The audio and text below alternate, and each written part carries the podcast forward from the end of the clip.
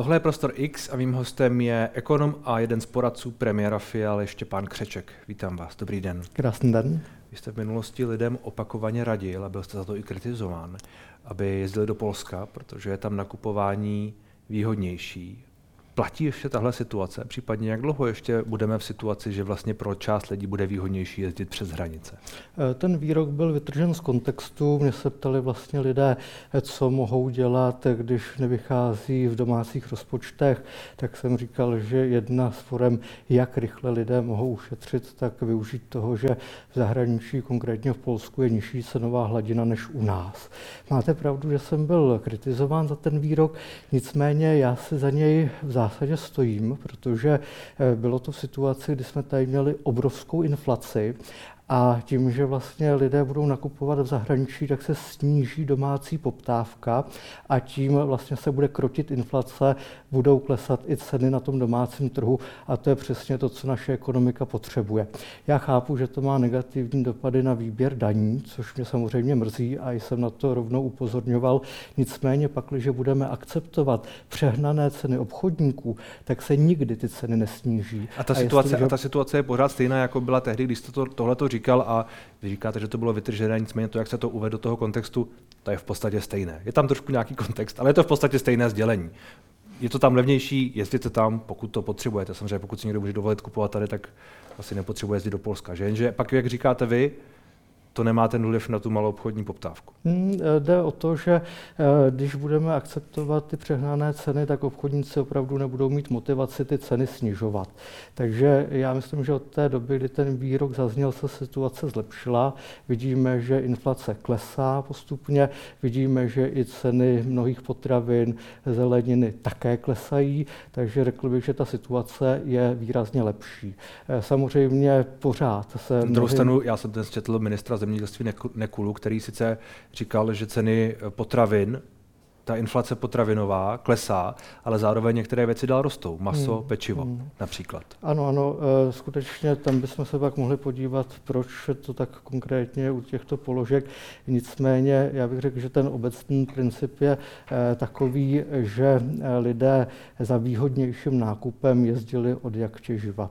Dokonce i za komunismu se do toho Polska jezdilo na nákupy za některými položkami v 90. letech, v 0. letech a teďka to není výjimka tím, že ten cenový rozdíl možná narostl a zároveň máme velice výhodný kurz koruny vůči polskému zlotému, tak je to výhodnější, než to bývalo v minulosti, proto si to našlo více lidí. No já se spíš tam na to, jak dlouho to takhle ještě bude, nebo to takhle bude už na pořád? Já eh, doufám, že se ta situace skutečně výrazně začne zlepšovat i v České republice.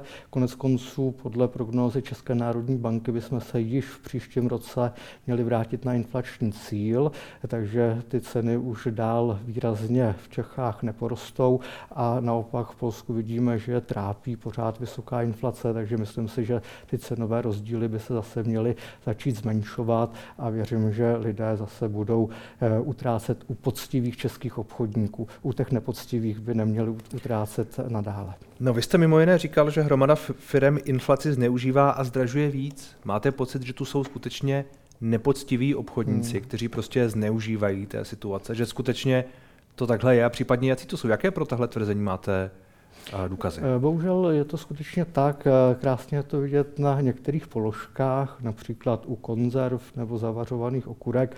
Ty v zásadě na tom regále jsou pořád jedny a, to, a samé, ale viděli jsme třeba na přelomu prosince a ledna, že skokově tyto položky zdražily. Přestože ta sklenice v tom regále byla ta samá, že ty argumenty o tom, že se zvýšily náklady na výrobu a tak dál, vůbec neplatily. Zkrátka obchodníci v tu chvíli využili využili té situace a jestliže přesně eh, zákazníci budou v těchto situacích akceptovat tu vysokou cenu a budou tu položku dál nakupovat, no tak ten obchodník už ji nechá drahou. Ve chvíli, kdy ji eh, zákazníci přestanou nakupovat, pak bude ten obchodník donucen, aby eh, tu položku zlevnil. Ale tohle byly, tohle byly asi v podstatě všichni obchodníci.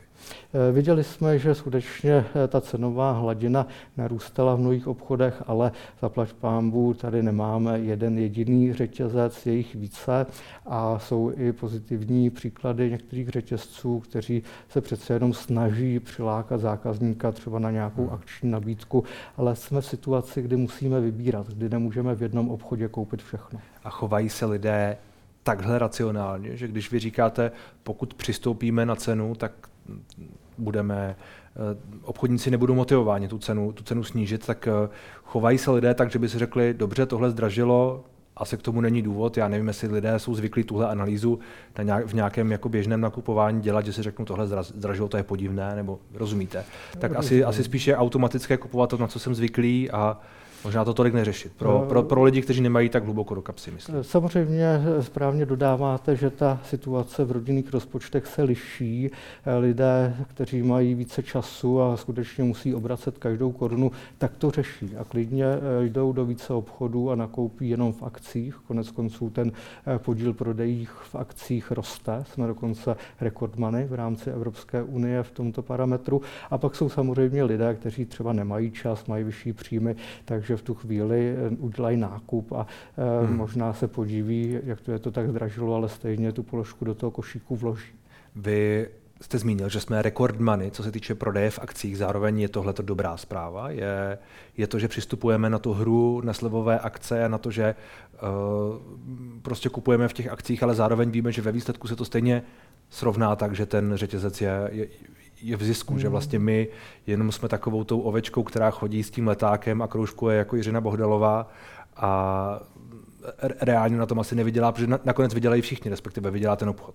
Eh, u některých položek je to skutečně extrémní a vidíme zdát, že se vlastně některé položky prodávají jenom, když jsou v akci. Hmm. Pak vlastně můžeme hovořit o tom, že ta akční nabídka je vlastně ta standardní. No a není to prostě hra s člověkem, není to nedůstojné. Já jsem se na to tady ptal už několika lidí. A obecně to, pro mě je to docela silné téma, protože mám pocit, že to, když minister zemědělství, já jsem se, jeho jsem se na to ptal, vyzývá, vyzývá lidi k tomu, aby, aby nakupovali jen v akcích ideálně. Hmm. Mně přijde, že to má znaky toho, že to není důstojné. Mně třeba ještě více vadí situace, kdy musíte mít klubovou kartu, abyste se dostal k nějaké ceně. Ano, ano. To mně přijde jako diskriminace lidí, kteří tu kartu nemají a to bych prosil, aby obchodníci se takhle nechovali k zákazníkům, kteří nejsou členy klubu. Eh, pak samozřejmě u těch akcí máme spoustu typů. Někdy se jedná o skutečnou akci, která má za úkol nalákat zákazníky zákazníky do toho obchodu s tím, že ten obchodník počítá s tím, že si ty zákazníci koupí i další položky a na té jedné třeba nemusí vůbec vydělat. Pak hmm. jsou samozřejmě ty akce typu, že se musí něco vyprodat předtím, než skončí trvanlivost. Takže tam samozřejmě taky vidíme ten cenový pokles. Ale pak jsou i takové ty falešné akce, kdy v zásadě se ta cena vyšponuje, jenom abychom pak ohromili tou velkou procentní hmm. slevou a to férové podle mě není. Neselhává tady v dohledu stát a státní orgány? Hmm, já se obávám, že dlouhodobě ano a jsem v tomto kritický, protože... Antimonopolní úřad. Hmm, řekl bych, že by měl být eh, výrazně aktivnější a to není otázka posledních let. My jsme na tom trhu skutečně dovolili, že vznikly velké struktury, které mají významné podíly na trhu. Mnozí zákazníci skutečně nemají na výběr, do jakého obchodu půjdou a ti obchodníci se to naučili zneužívat. Takže oni samozřejmě mají spousty argumentů, že to není zneužívání dominantního postavení, ale já se obávám, že v některých případech to ty rysy vykazuje hmm. a samozřejmě, kdybychom měli větší konkurenci na tom trhu, tak se některé ty excesy s velmi vysokými cenami na tom trhu neobjevují. Když se jenom krátce vrátím ještě k tomu, co jsem říkal na začátku, čili ta, ta vaše slova o, o tom Polsku. Byl jste za to kritizován interně? Bylo to téma třeba pro premiéra nebo pro nějakého šéfa jeho poradců, něco takového? Vyčinili vám, jak, jak mluvíte do médií? Eh, ne, já jsem svobodný člověk. já samozřejmě eh, jsem přijal tu funkci poradce. No to, to, sice, to sice jste, ale víte, co se pak objeví v médiích? Mm, je to... Poradce premiéra, dvojtečka, jezděte do Polska. A to je samozřejmě ta zkratka a je to ta hra s tím titulkem a je to tak, jako že někdo chce poškodit vládu a tak, nebo poškodit, mm. kritizovat, skrz vás možná. Ale zároveň tak to je asi fér, ne? Mám-li být eh, úplně zcela upřímný, tak já z médií pracuji již relativně dlouho dlouho, eh, většinu času jako hlavní ekonom společnosti BH Securities a tehdy se ke mně všichni novináři chovali velmi korektně, protože chtěli získávat informace a skutečně jim šlo o řešení toho problému. Jakmile jsem se stal poradcem pana premiéra, tak musím říct, že ne všichni novináři, ale jsou tací, kteří mě chtějí napálit, kteří chtějí prostě získat senzaci do titulku a e, cítím, že to chování je jiné. Hmm. Takže to mě samozřejmě mrzí, ale já pořád mám stejné názory, budu říkat e, to, co jsem vždycky říkal. Jednou přestanu být poradcem pana premiéra, budu dál hlavním ekonomem BH Securities a doufám, že zase e, mě budou víc vnímat jako analytika a méně jako někoho, kdo ovlivňuje politické dění. Tak to není. Já jenom říkám na základě svých zkušeností, jaké kroky jsou správné, jaké nikoli, ale to finální rozhodnutí je vždycky na politicích. Hmm. Což jsme ostatně asi teď viděli i u konsolidačního balíčku, protože to je něco, kde vy byste šel ještě dál. Než se k tomu dostaneme, tak mě zajímá to, co jste řekl, že příští rok bychom měli být podle České národní banky u toho inflačního cíle, nebo se mu nějakým způsobem pomalu, pomalu blížit. Jaký bude ten příští rok? Hmm, bude výrazně lepší než eh, to krizové období, které se tady táhne léta a letošním rokem by mělo skončit. My jsme skutečně šli od krize ke krizi, pandemie, energetická krize, válka, inflace, ale mám dobrou zprávu. Konečně to skončí. Konečně ten příští rok přinese hospodářské oživení. Inflace bude výrazně jednociferná a začnou se i zvyšovat reálné příjmy českých obyvatel, takže bude růst životní úroveň, takže pak, když skutečně nepřijde nějaká černá labuť, kterou nikdo neočekává a bude hmm. se to vyvíjet tak, jak dneska nám ukazují všechny analýzy, tak konečně konečně to období bude za námi a zase budeme moct nastartovat období prosperity. Tohle zní uh, optimisticky a pozitivně, zároveň ale je tam ještě ta příští zima, při, nadcházející zima, která, mm. o které asi nevíme, jaká úplně bude. Zdá se taky, že jsme pozitivnější, protože ty ceny plynu teď jsou poměrně nízké, zásoby nějaké jsou, ceny energií obecně jsou nižší, než, než byly ty vrcholy, byť ne asi už tam, kde, už se asi nedostaneme tam, kde jsme byli před válkou. Zároveň um, když se prostě něco stane. Vy říkáte černá labuť, na druhou stranu ta, ta válka se přece může vyvíjet Jakkoliv skoro. To můžeme říct v jakékoliv situaci, i když máme na obloze jenom sluníčko, tak může eh, samozřejmě přijít nějaký mrak, ale eh, dneska eh, ta situace je taková, že energetická krize z pohledu spotřebitele je za námi. Budeme mít plné zásobníky na tu další topnou sezónu a určitě ji zvládneme, i kdyby byla tuhá zima. Takže to není v tuhle chvíli určitě již problém. Energetická krize je dneska problém z pohledu státu a toho, jak se bude muset investovat eh, do energetické infrastruktury. Máme tady nové výzvy, eh, elektromobilitu, eh, bude růst spotřeba elektřiny domácností i mnohých firm, budeme muset stavět jádro, mluví se o menších modulárních reaktorech, obnovitelné zdroje. Hmm. To jsou obrovské investice, které jsou dominantně ještě před námi, takže tam ta práce začíná, ale z pohledu spotřebitele spotřebitele je ta situace za námi a výsledek té energetické krize je takový, že sice ty ceny budou o desítky procent vyšší, než byly před energetickou krizí, ale rozhodně už to nebudou ty násobky, které jsme viděli v průběhu energetické krize. Hmm. No a když se teď díváte na to, jak se vyvíjí rozpočet třeba v tomto roce a jsme takový jakoby optimističtí, tak aby jsme to zase trošku srazili, srazili na zem, tak eh, v tuhle chvíli to vypadá, že vláda nebo respektive stát už de facto vypotřeboval ten naplánovaný deficit rozpočtu na tento rok. Už se blížíme těm 295 miliardám. Myslím, že takový je ten plán na tento rok. Eh, jste nervózní? Je ministr financí dostatečně nervózní? To je otázka na pana ministra, ale eh, já jsem přesvědčen, že eh, nakonec ten státní rozpočet dopadne s nižším schodkem, než byl v loňském roce.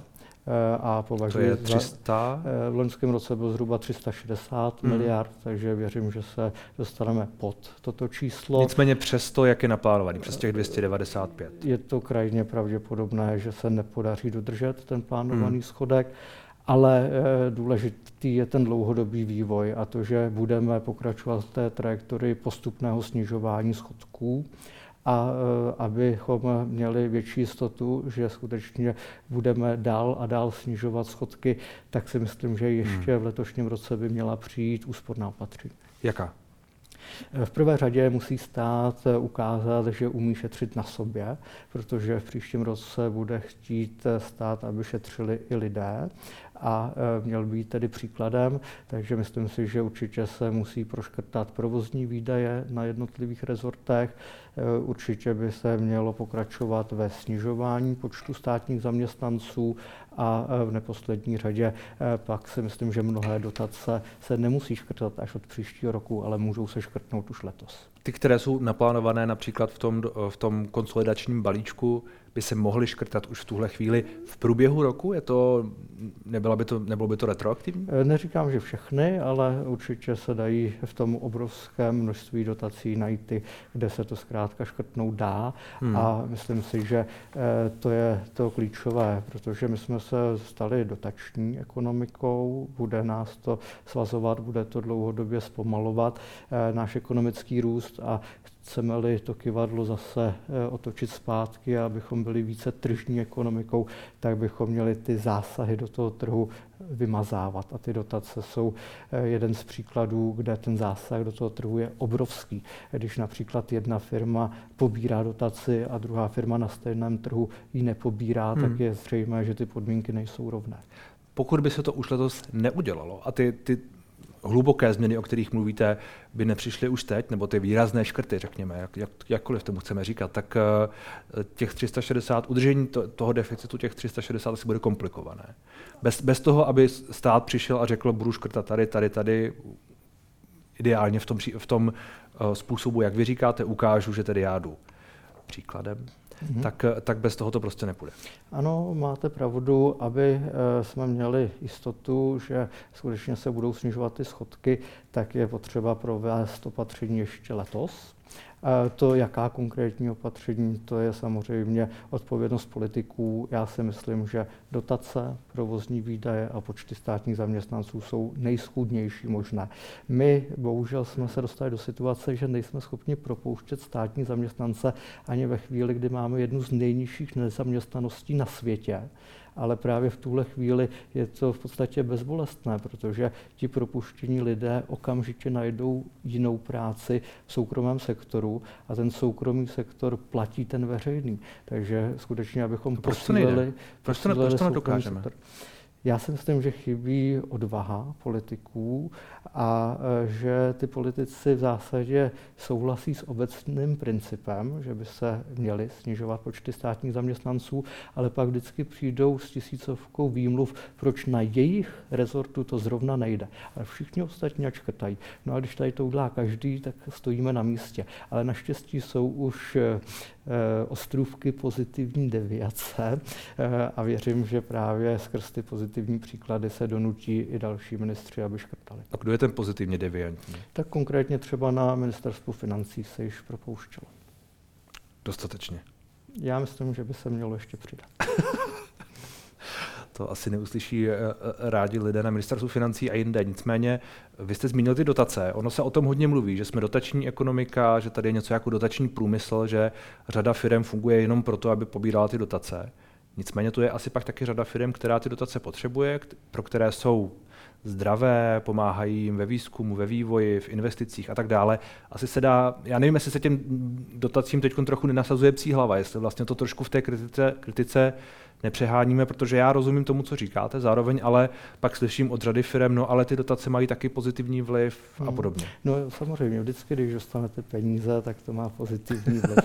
e, ještě aby nemělo, ale e, jestliže nějaká firma, zisková společnost dokáže fungovat jenom, když pobírá dotace, tak ať radši A to jsou asi extré, extrémní případy, ne? To, je, to nebude, to nebude gro těch, těch dotačních programů, nebo ano? Eh, tak eh, samozřejmě máme tam i dotace, které jdou do krajů, do obcí, hmm. máme tam eh, dotace do neziskového sektoru, tam do samozřejmě škol, do je to, například. je to jiný, jiný příklad, ale ve chvíli, kdy biznis, kdy eh, něco, co je postaveno na tvorbě zisku, může přežívat jen díky dotacím, hmm. tak to je prostě špatně eh, postavený biznis a takový biznis tady nechceme.